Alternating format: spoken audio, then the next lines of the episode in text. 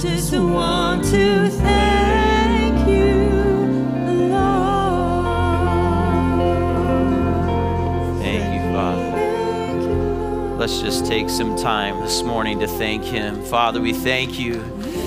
We thank you. There's so much to be thankful for that if we truly took the time to just begin to list and to, to write it all out, God, uh, for the things that we take for granted, um, the things that we overlook, the things that we just expect, Father God, the list would be too long for us to keep. But God, what trumps all of those things that we enjoy on a daily basis is what you came and gave, Lord Jesus. Greater love has no one that he lays his life down for his friends, Lord.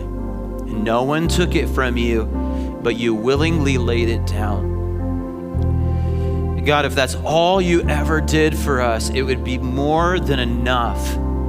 You owe us nothing, and yet you continue to pour out your generosity upon us, God.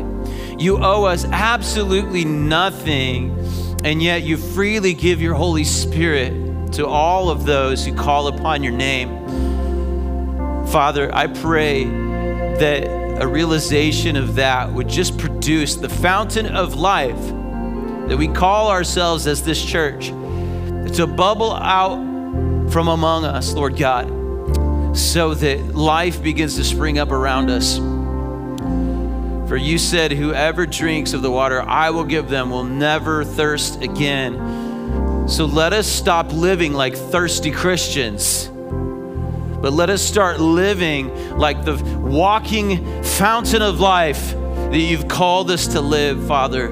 Today we choose to step into gratitude and step into generosity from a place of gratitude and from a place of faith, not a place of obligation or fear, twisting of the arm. But Father, we step into the life of generosity that you've called us to live, that you yourself demonstrated for us. And you said, Now that you've seen me do these things, you do so likewise, and you will be blessed. Father, we thank you. We give you praise in Jesus' name. Amen. Give somebody a hug and have a seat this morning. Amen. Thank you, worship team. You guys are phenomenal. We love you and appreciate you. Thank you, Joseph. All right. Well, welcome to Fountain of Life Church. Uh, welcome to Be the Church Sunday, uh, something that we do uh, at least a few times a year. Uh, and I'm really excited to be here and be a part of it with you today um, because how many of you know the church is not a building? How many of you know the church is not something you do? How many of you know the church is you? We are the church, and we've been called to live like the church. I just want to welcome you today. If you're joining us here for the first time, we would love to have the opportunity to get connected with you a little bit better. And so, if you're here for the first time today, would you please take a moment to fill out a first time guest card? You should have one at your table. If not, ask somebody at your table uh, for one of those. And if we need extras and you run out, you can fill out one of those later by getting one from the hub later. But also, you can fill one out digitally. If you like technology, you can just take out your smartphone, scan the QR code at that metal sign at your table, click I'm new here, and you can fill out a, a Connect card digitally. And that just gives us the opportunity to reach out because we want to get to know you. We want to tell you a little bit more about the church and God's purpose for us here, and we hope that you can be a part of that journey. Secondly, you'll see at your table, you should have what we call our Go Deep guide. And uh, we encourage you to take that out, and you can use it to follow along. Although they're not exactly notes to the message, they are questions for you to take home to dig deeper into today's message. And so, our hope is that we can provide you with a resource to deepen your devotional life. Uh, and so, how many of you know sometimes you can hear a sermon and be like, wow, that was a great sermon, and it doesn't impact the rest of your week? We don't want that to happen. And so, part of the reason for these Go Deep guides is that you can continue to chew on what the Holy Spirit has spoken to your life today, and it can get rooted deep within your heart. And so, take out those guides, and you'll notice that on the first page, there's space for notes as well. So, feel free, excuse me, uh, to jot down um, anything that you feel God's speaking to you this morning as we go uh, through the message today. excuse me. Nadia, can I get that? Uh, cup of water. That's not for me to drink, though. So if someone would be so kind to bring me a, a water bottle as well, that would be fantastic because I can already tell I'm going to start coughing. Thank you so much. Let's give it up for Rochelle.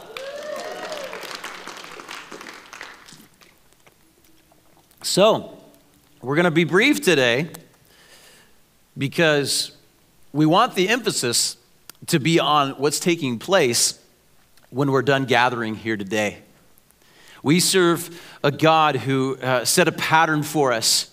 I was reading this morning as I was praying early in the morning in the prayer room today about Jesus and just reading through the book of Matthew and just kind of skimming the different miracles that he performed in the book of Matthew. And you know what all of a sudden jumped out to me? And it, you, might be saying, uh, duh, Pastor Joe. But you know how sometimes something just gets illuminated and jumps off the pages? And what really jumped off the pages to me this morning was every time you see Jesus performing a miracle, uh, he's usually not at the temple. He's usually going somewhere. He, he, he's on top of a mountain and he feeds the 5,000. He's, he's on, a, on a journey on the road and, and, he, and he heals um, uh, a centurion's uh, child. He's uh, a Pharisee comes and approaches him as he's on the road and says, "I've got a sick daughter, or no, she died. I have a daughter that passed away, and so if you will come and lay hands on her, I know that she will be healed." And so what we see is uh, that probably 95%. I'm making that up right now, but I'm sure it's close. 95% of the miracles that we see Jesus perform is when he went to them, and even when people came to him, he was on the road. He was, he was never confined to a building. And yet, we're a part of a culture today where we put so much emphasis on the Sunday morning experience that we feel like the key to revival is cramming enough people into a tight space, shouting loud enough to get God's attention so that hopefully um, the Spirit of God will break out.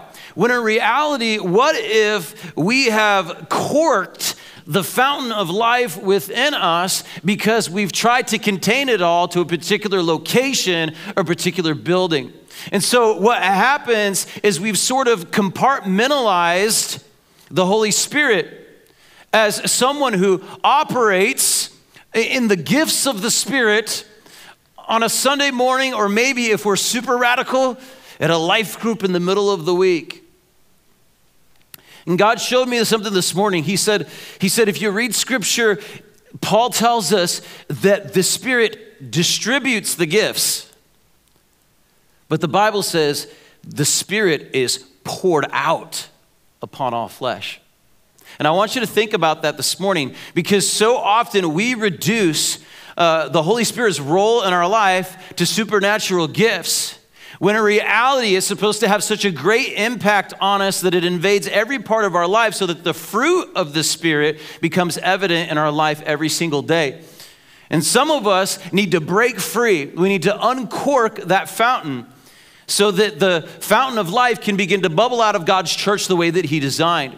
When someone pops the cork on a bottle of champagne, uh, and you see it a lot in sports, right? When the D backs were making this historical underdog run, they were taking a lot of baths in this champagne and they're spraying it everywhere.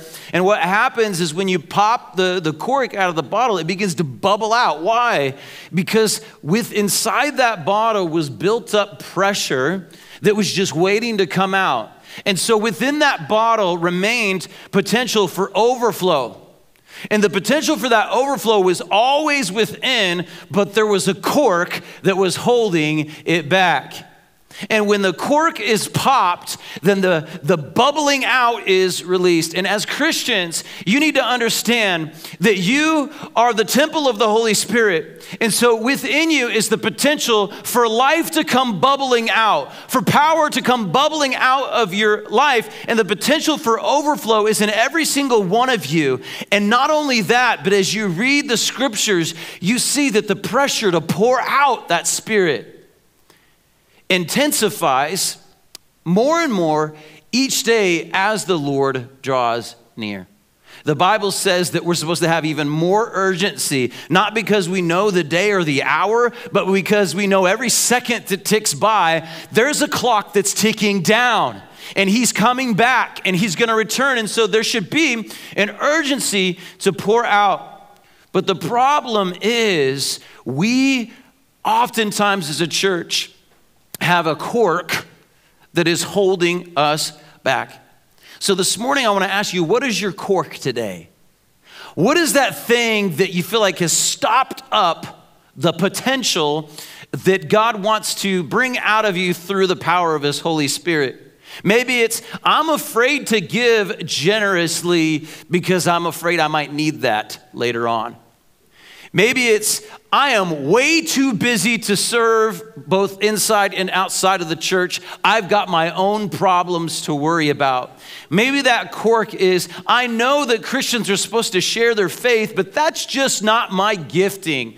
I don't have the gift of evangelism. I'm too shy to share my faith. Whatever that cork is, in order to pop the cork, we've got to change the way we think about giving and serving. Sometimes the only way to change the way we think is to change what we do.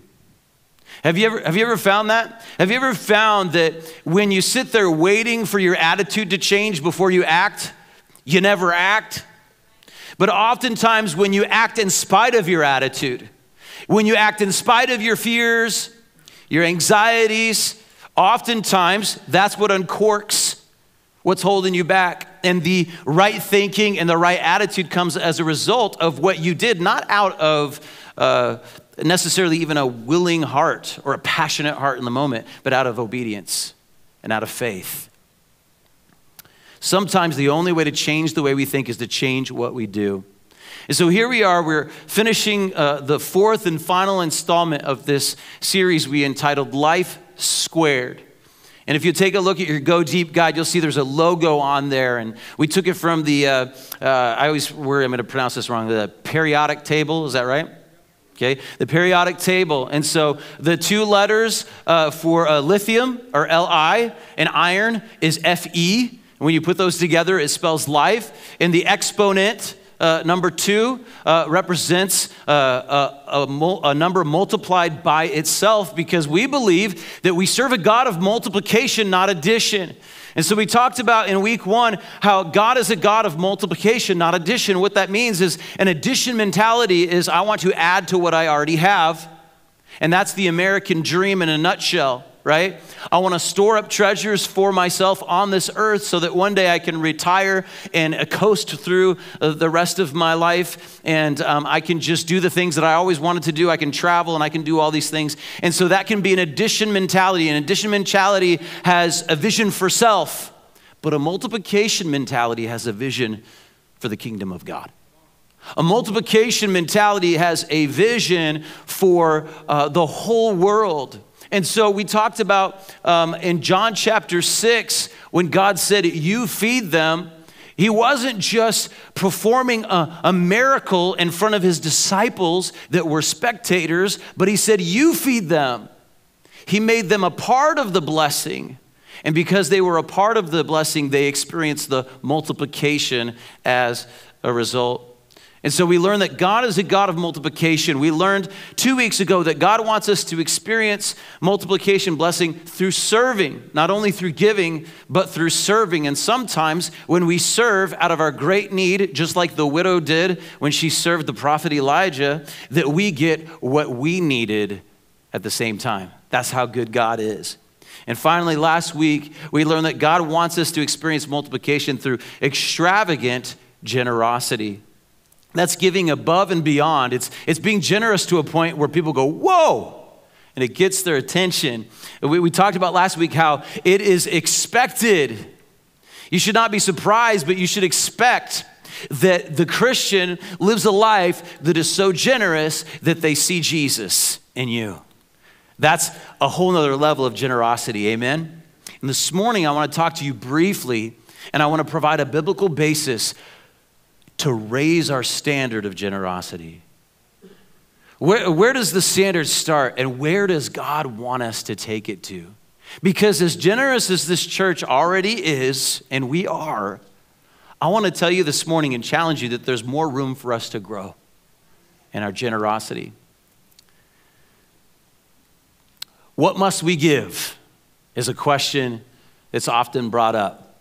What are we supposed to give? What do I have to give? And it can be a mentality that, that goes throughout your entire relationship with Jesus.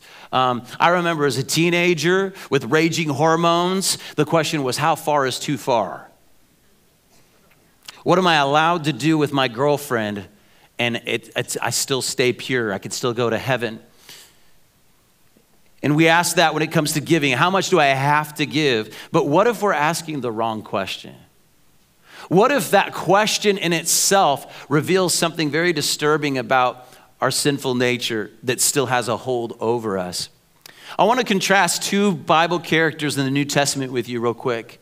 First, there was this man that, if you read in your Bible, there's probably a title that says the rich young ruler.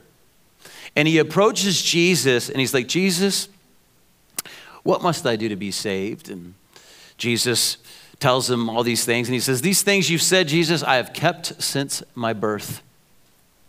But yet the question itself proves that he was looking for validation, right? He's wanting Jesus to say, Yep, you're good, you're set because there was already, I believe, a stirring in his heart that there was something missing. So Jesus said, There's one thing that you lack. He says, Go take all of your possessions and sell them and give your money to the poor and come and follow me. And how did this rich young ruler respond? It says, He walked away downcast and discouraged. Why? Because he was a very wealthy man. And so we could stop there and say, yeah, it's just not good to be rich, right? Because uh, the wealthy just, you know, it's, it's easier for them to enter through the, the eye, a camel to enter through the eye of a needle, right? And, but here's another rich man. And Luke chapter 19, by the name of Zacchaeus. Zacchaeus was a tax collector, so not only was he filthy rich, but he got filthy rich by turning his back on his own people, right? and collecting taxes for the Romans. And he got his wealth from dishonest gain. He cheated people in their taxes and he's filthy rich. But Jesus says, Hey, I'm going to come eat at your home. And so Jesus responded in generosity, believe it or not, by inviting himself to Zacchaeus' home, by gracing him with his presence.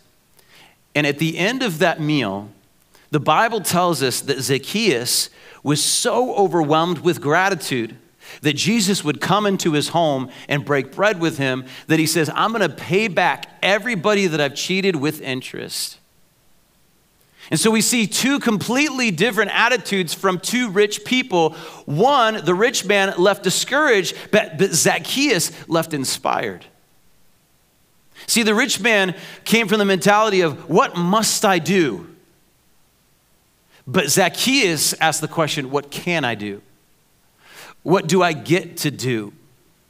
And so I believe that after listening to this short message this morning, that you're going to leave today either discouraged or inspired. But how you choose to respond to it is up to you. So let me talk to you briefly about the state of the American church when it comes to giving to the church. And that's where we're going to put some of our focus today is giving to the local church. In reality, there's been books written about this and how there's a shifting, there's a change in our culture. Uh, there's a book, a good book written called um, uh, something about tsunamis, like the seven tsunamis that are coming against God's church or something like that. I should have looked it up before I shared that with you. But in that book, it states that the tithing generation has come and gone that tithing is no longer the norm, but it's the outlier. And so as a result, we have churches looking for other ways to fund their ministry. So, uh, not to look down on this because God has blessed us with a good partner in Scholars Academy over here. And because we lease that building to the school, it does provide an extra source of income, which gives us the ability to operate and do things that a church of this size wouldn't normally uh, be able to do. Um, and so that's a blessing. But as a result of tithing going out the window, and it doesn't mean that people have lost all sense of generosity, it just means that more and more they only want to give one time gifts to certain causes. But they, that act of that faithful, consistent giving has gone by the wayside. And so, as a result, listen to this at most churches, over 90% of the tithe that comes in goes to salaries and facilities. Not because their heart's in the wrong place, but just because that's the only way they can maintain being a church. They've got to take care of the building that they've been blessed with, and they've got to uh, pay the salaries of the people that help do the ministry. And so, as a result, I think what that does is it leaves a lot of churches to be very internally focused. Because when we have our annual business meetings or we meet with our deacons and we go over the numbers, it's always buildings, budgets, bills. And so that begins to start to change the thinking in our culture where we, we have to put the focus all in facilities and all in salaries. But how many of you know this morning that God's vision for his church is way bigger than that? His vision for his church is way bigger than buildings. It's, it's way bigger than salaries. God's vision for his church is that we would turn the world upside down. The disciples did this before there was ever a church building ever built. But let's be honest, let's deal, before we move on, let's deal with the elephant in the room. Because I think all of us have a horror story when it comes to giving or the misuse of giving within the context of a church. We all agree here. Raise your hand if you've got a problem with leaders and pastors who twist the scriptures and use the church for their own personal gain or they try to become wealthy on the, on the backs of believers. Okay, we all agree that's pretty messed up. That's not the mission of God. Or how many of you, sometimes you have a problem when you see some of these really famous celebrity preachers that fly around their private jets and they live in these enormous mansions and they only wear designer clothes, right? So sometimes that, that irks us and it makes us think like, are they really being good stewards of what God has given them? But let's be real. That's not the norm. That's very, very rare. And I'll say, even in, in, slight defense, not to mention any specific names, but some of those uh, celebrity preachers that we call, they didn't get rich off the tithes of the church, but they got rich because they got a book deal. You know, and I'm not going to approach that today or try to judge whether that's good or bad. Um, but most people are not getting rich because they have such good tithers at their church. Most pastors aren't getting rich that way. And in fact, I looked this up just this week.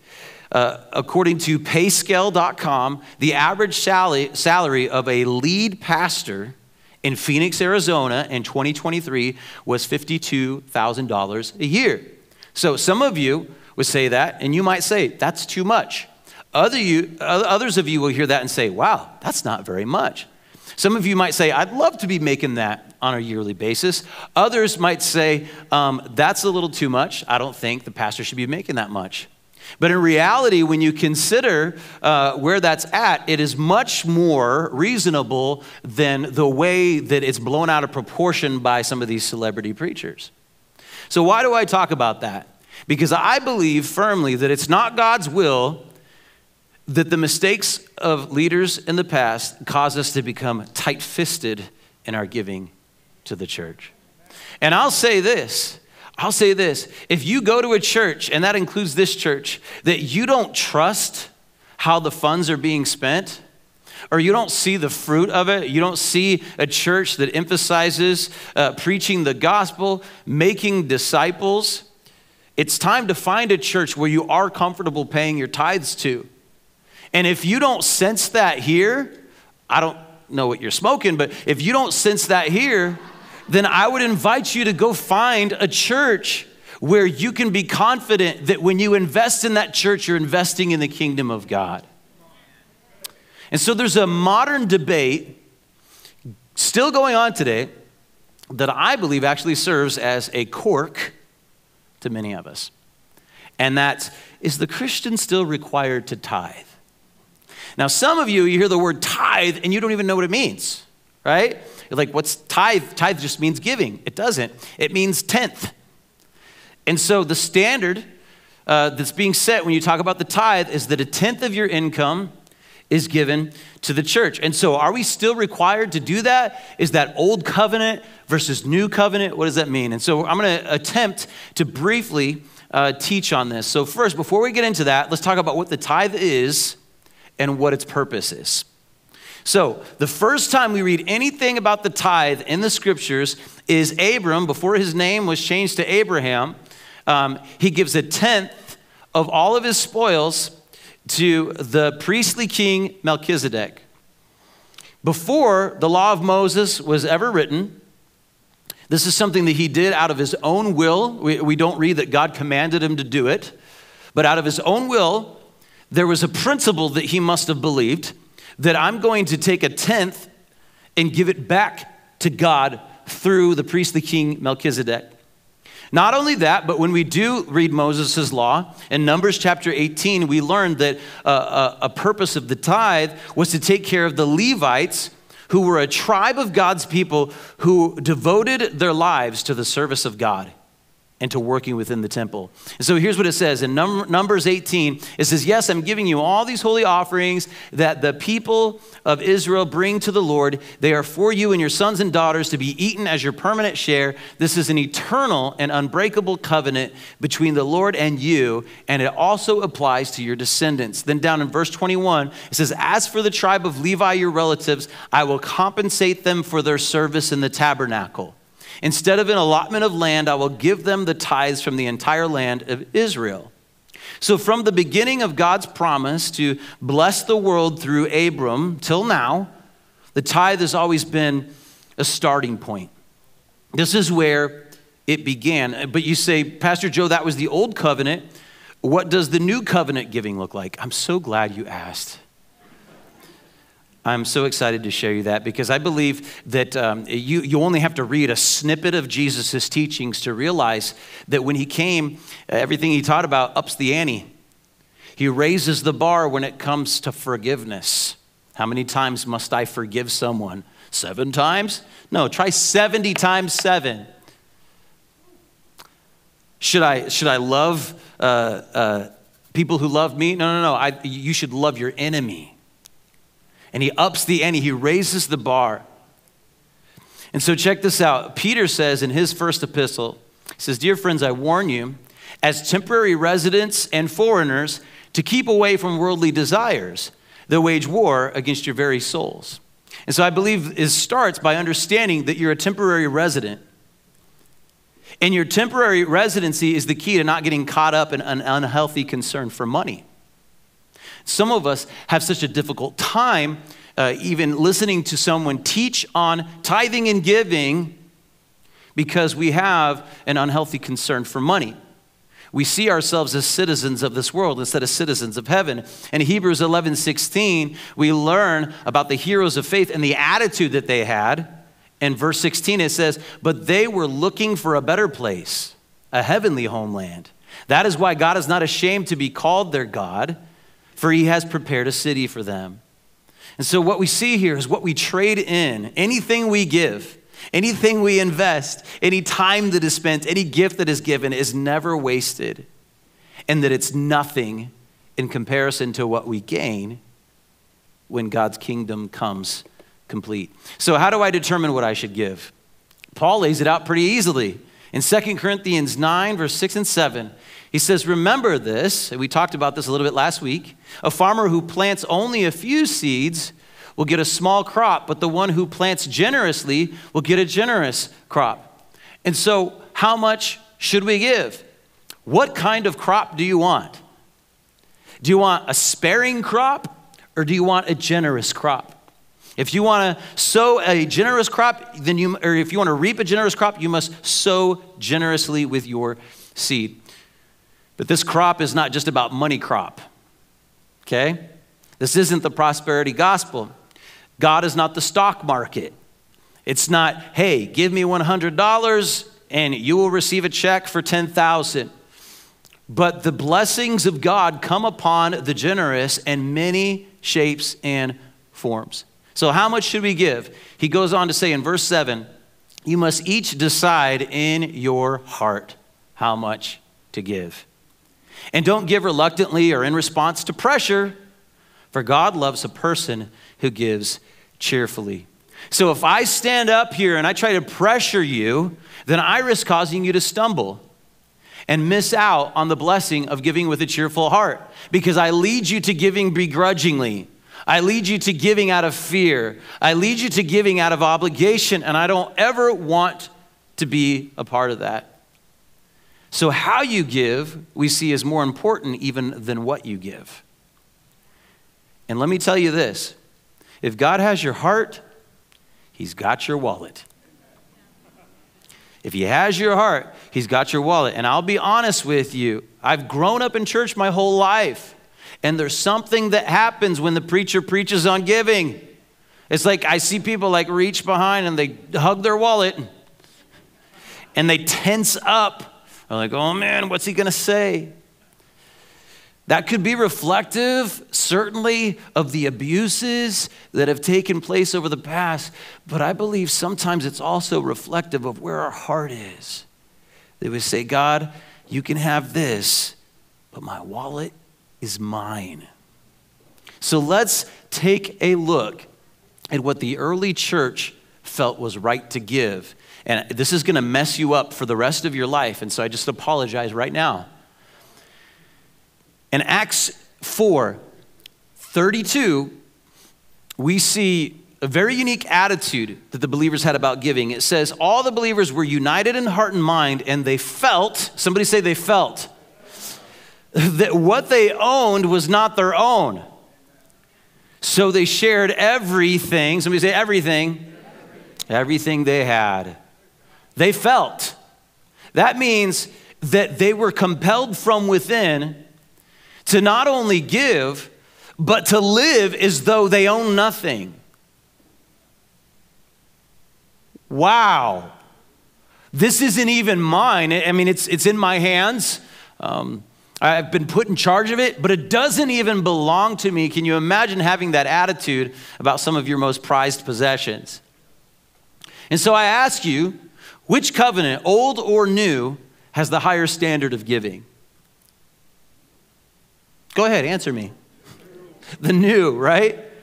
And so, this whole life squared living that we've been talking about, in order to experience it, we have to uncork ourselves.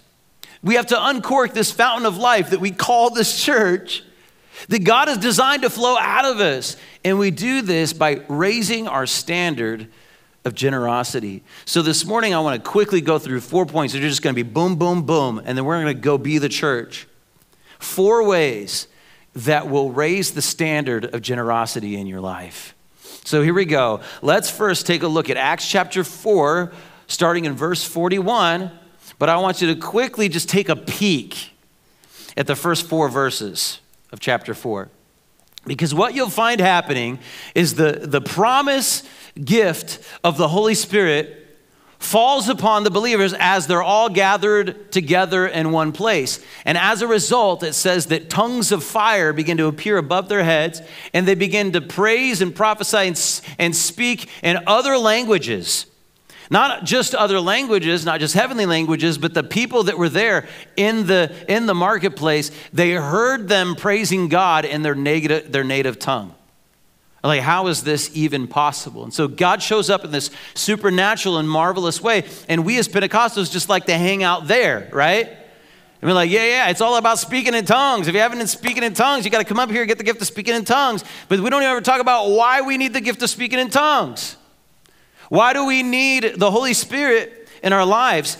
And so, what happens is if we fast forward to verse 41, we see the result of what happened in the first few verses. What happened? It, it, the, it, if that was the end of the story, it would be all about they walked around speaking in tongues all the time. And they laid hands on other people and they spoke in tongues. And some of that happened, but that would have been just the whole story. It's the end all be all, speaking in tongues. But what was really impressive and what caused the gospel of Jesus of Christ to be accelerated and what caused the early church to explode in growth was what we see here in verse 41. So go there with me.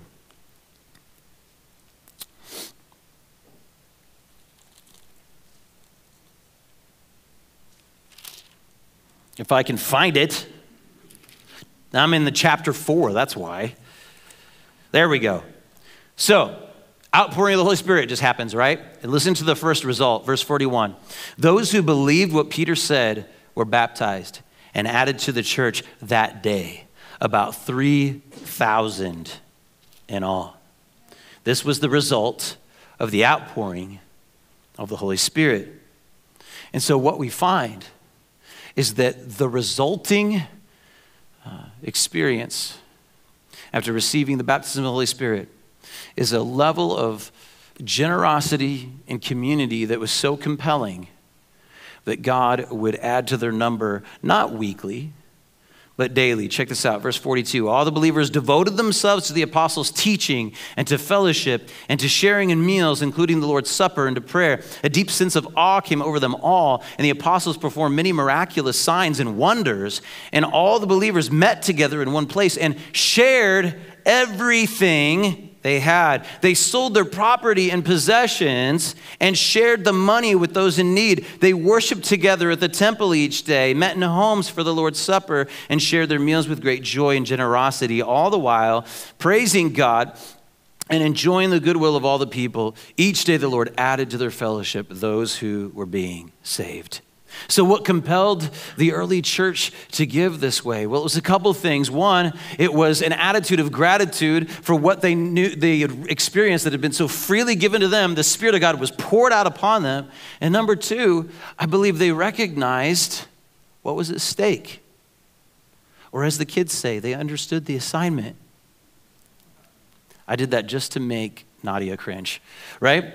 And so, think of it this way I got this cup that Nadia got for me. So thank you, Nadia. This cup's really full. And have you ever noticed that when you have a really full cup, you have to really concentrate to make sure it doesn't spill?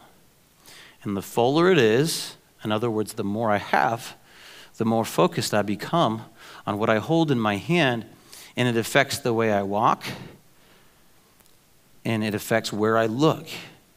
It affects what I notice. And I can quickly begin to have tunnel vision uh, on this cup in my hand. Why? Because I don't want to spill it. I don't want to lose what it is that I have inside. But what if I walk into my house and I have this full cup of water and my house is engulfed in flames? If I continue to keep my focus on my cup, then I'll be concerned about what I'm going to lose while the whole time everything is burning down around me. And see, what I believe God wants to do is He wants to shift our perspective. See, when I notice that my house is burning, I no longer see my cup as something to contain what I have, but I see my cup as a tool to put out the fire. See, God wants to get your eyes off of your cup so that you'll look around and see a world that is burning. Understand that everything God has given you, He has given you for you to hold it with open hands so that you'll be quickly ready to use it in a way to spread Christ around the world. And so there's four ways to give I want to hit real quickly for you this morning. Number one, spontaneously. To give spontaneously. Now, let me be clear. When I say give spontaneously, it doesn't mean um, to give recklessly or without any thought but rather, this is spirit led generosity.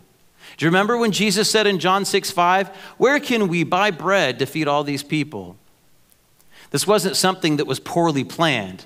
This didn't happen because Jesus was like, Oh, shoot. We brought all these people out here to teach them, and Now they're going to be hungry. What are we going to do? I guess I better come up with some sort of miracle. Nah, God was calculated. Jesus was calculating this. He knew this was going to happen. He set them up. We even read in that story that he asked Philip, Where can we buy all this food? And it says, Jesus already knew what he was going to do. But he was setting Philip up. And so this is not poorly planned, but Jesus knew that he would have margin to provide for these people. And I think sometimes as believers, we need to discipline ourselves to make sure we have created margin so that when needs arise, we can act. So, margin in both your bank account and margin in your calendar. Amen? Number two, we give consistently. The key to growth in anything is consistency, right? If I'm working out, I wish I wish I could just get a good pump and then I walk out of the gym and I'm just ripped, right? But we know it takes consistency time after time, and we are what we repeatedly do. And so there's power when we give consistently. A quick plug I want to challenge some of you today. The, the, the, way God might want you to step into generosity is to make use of our app and to set up recurring giving. And so what happens is you go on the app, you set up recurring giving, and that tithe, whenever you set it up, maybe it's the first of the month, whenever you get your paycheck or whatever, it automatically comes out of your bank account. And I'll tell you this you will never be more generous than when you set up recurring giving. Because it's a set it and forget it type of attitude that comes over you. To say, this already belongs to God. And so I'm already setting aside. Check this out. Paul says something similar to this in, in, in 1 Corinthians 16 2. He says, On the first day of each week, so every Sunday, you should each put aside a portion of money that you have earned. To set it aside first sometimes is a big step towards stepping into generosity. This establishes a baseline for our generosity.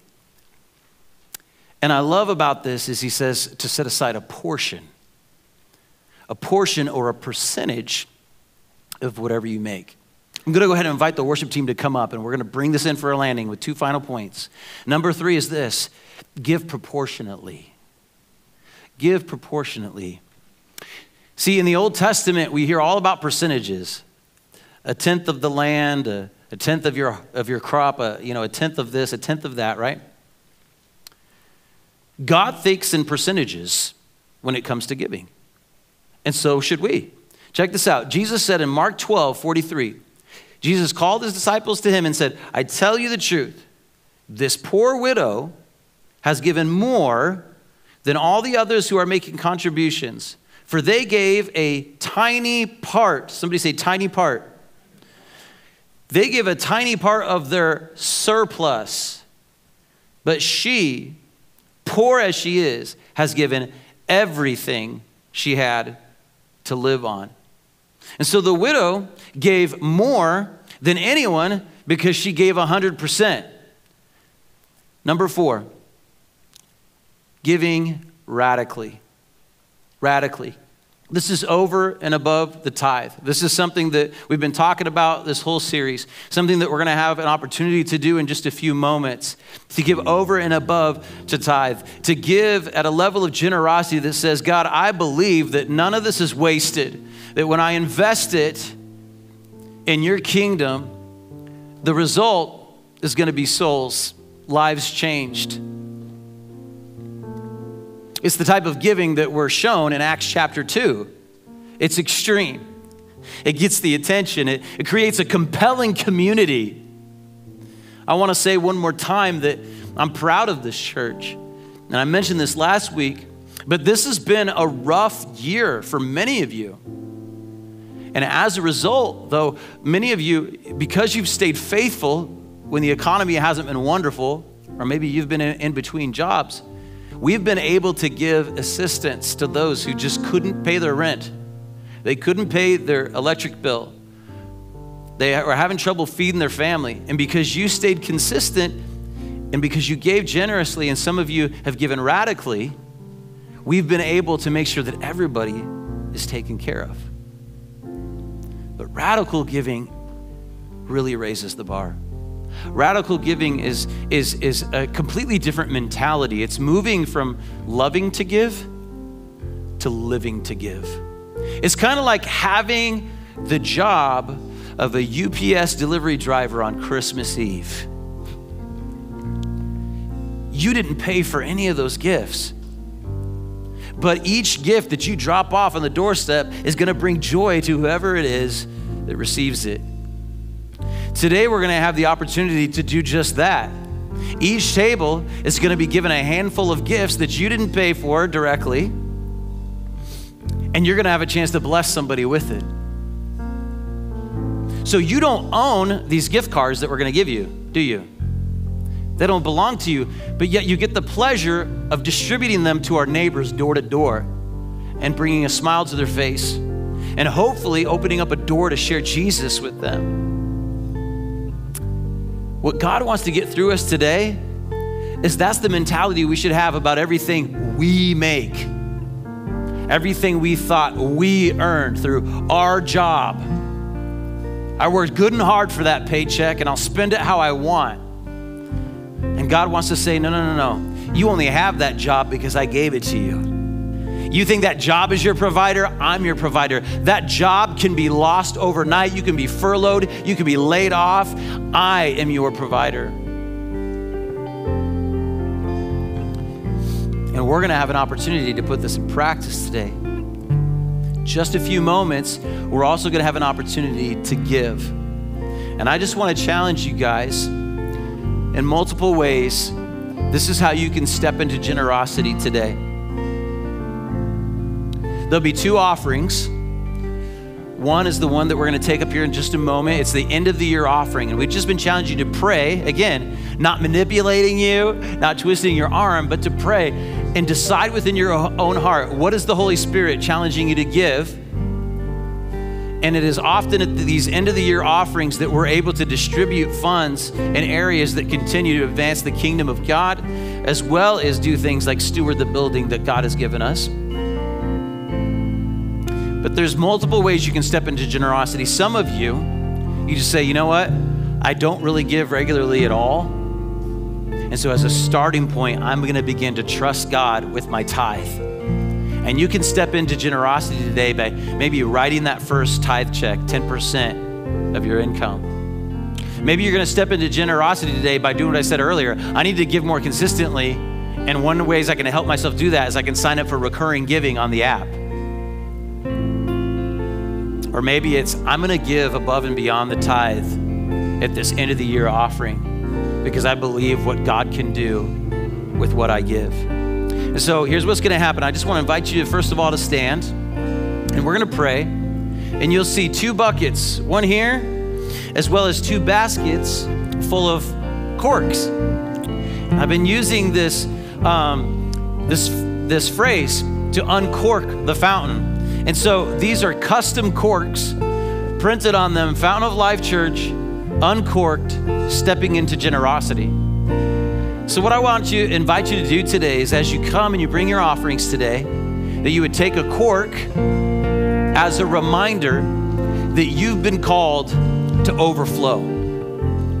That as God has freely given His Spirit to us, we freely pour it out.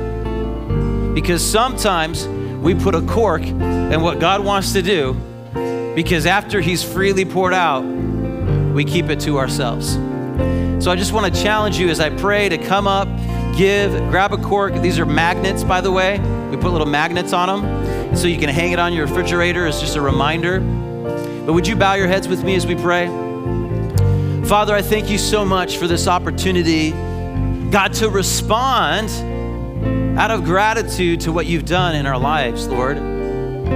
God, not only do I pray that our church would step into generosity with what they give here, to this body of believers, but God, that they become generous out there, that they tip their waiters and waitresses, that they'd help those in need, that they'd take a homeless person to lunch, that they'd go out to the parks and serve, that they'd sign up to serve on a fountain team, that they'd be a part of the outreaches that we do in the community God, to uncork the potential that you've placed within them through your Holy Spirit, God. Freely we've been given, and today we pray you would uncork a whole nother level of generosity in our church. In Jesus' name, Amen. So, as the team leads us in this song, I just want to invite you to bring up your offerings and grab a cork. And then, in a few moments, Esther's going to come and talk about our missions focus.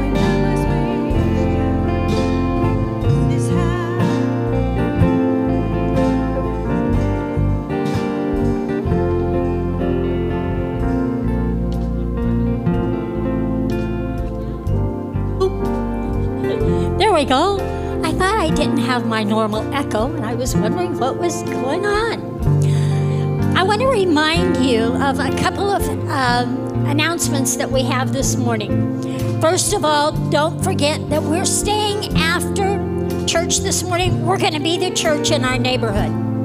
We're going to go out, we're going to distribute car, um, gift cards, and we're going to invite people to come to our Christmas activities here at the church. We have a lot going on during Christmas time. So if you want to find out what's happening within our during the month of December, then go to our app, go to the website, use the QR code on the little stand on your table, and it will tell you all the events that are going on. You can take a moment to be seated while I invite Siobhan to come up. Most of you know Siobhan because you see her around here all the time. But we have some people that don't know that this is Siobhan's second job. Siobhan works at a ministry that we support on a monthly basis with our missions offering here at the church. And that ministry is OCJ Kids. So, Siobhan, why don't you tell us about OCJ Kids, what they do? OCJ stands for Opportunity, Community, and Justice for Foster Kids. And we connect with DCS and foster group homes in the valley, actually in all of Arizona, providing resources, tools, house mentors, transition suitcases, cell phones for our aged out youth, um, helping to the journey of a kid in care from the time they're removed to the time they turn 21. And um, you have several large events that you do throughout the year. One of those events is coming up, One Bright Star. You want to tell us about that? This is our favorite year of the event event of the year, right? Okay. So it is our Christmas event where we have 76 group homes coming out on Saturday, December 9th and Sunday, December 10th. Um, and we need volunteers, especially on Sunday. I know there's a concert going on that night, but you will be done and able to come in and enjoy the concert afterwards. Um, there are spaces open um, to volunteer on Sunday evening. Can I tell you what will you be doing? You'll be hanging out with the kids on the bowling out bowling lanes. I will tell you, we have 86 people signed up for Sunday as of last week. Half of those people will not show up. So you can go on to our website and sign up today um, to come and help us out on Sunday, the 10th. And while we support OCJ Kids monthly through our missions offering, as a congregation. I know that besides the big events, there are other ways that people can volunteer and can get involved with OCJ Kids. Again, giving of your time generously. Want to tell us a couple of those? Ooh, okay, a couple of them. Uh, Can I say a few? A few. Um, your connect groups can come in and do projects in our office. You can easily do jar full of sunshine notes, um, helping to prevent burnout and quitting from caseworkers to group home staff. Also, you can become a house mentor going into the group homes um, and working with these kids on a weekly, bi monthly basis, or you become a phone mentor. Ooh, what is that? See me afterwards. If you've got, thank you, and you're here for lunch. Here for lunch. If you've got some questions, be sure that you see Siobhan. As Joe said, we're taking two offerings today. The offering that came, that you brought forward first, was the end of the year above and beyond generous offering. Back at the back are our normal offering buckets. And on Mission Sunday, the offering that is not designated, everything goes toward missions. So we can support OCJ Kids, Siobhan, and others that are working there. So, as we stand this morning, if you'll stand with me, I want to pray for OCJ kids, but I also want to pray over our missions offering. Father, I thank you that you have given us the opportunity to um, bless OCJ kids to work with the foster care community. I thank you, Lord, that we are able to impact thousands of young people who have been removed from their homes and are in foster care. And I pray, Father, that as we give generously today, you will multiply that which we give above and beyond everything that we could imagine. And I thank you for that, Lord. Bless those who give today. May they receive abundantly above what they've given. In the name of Jesus, I pray. Amen. We're going to take a real quick dismissal. It's like if you're a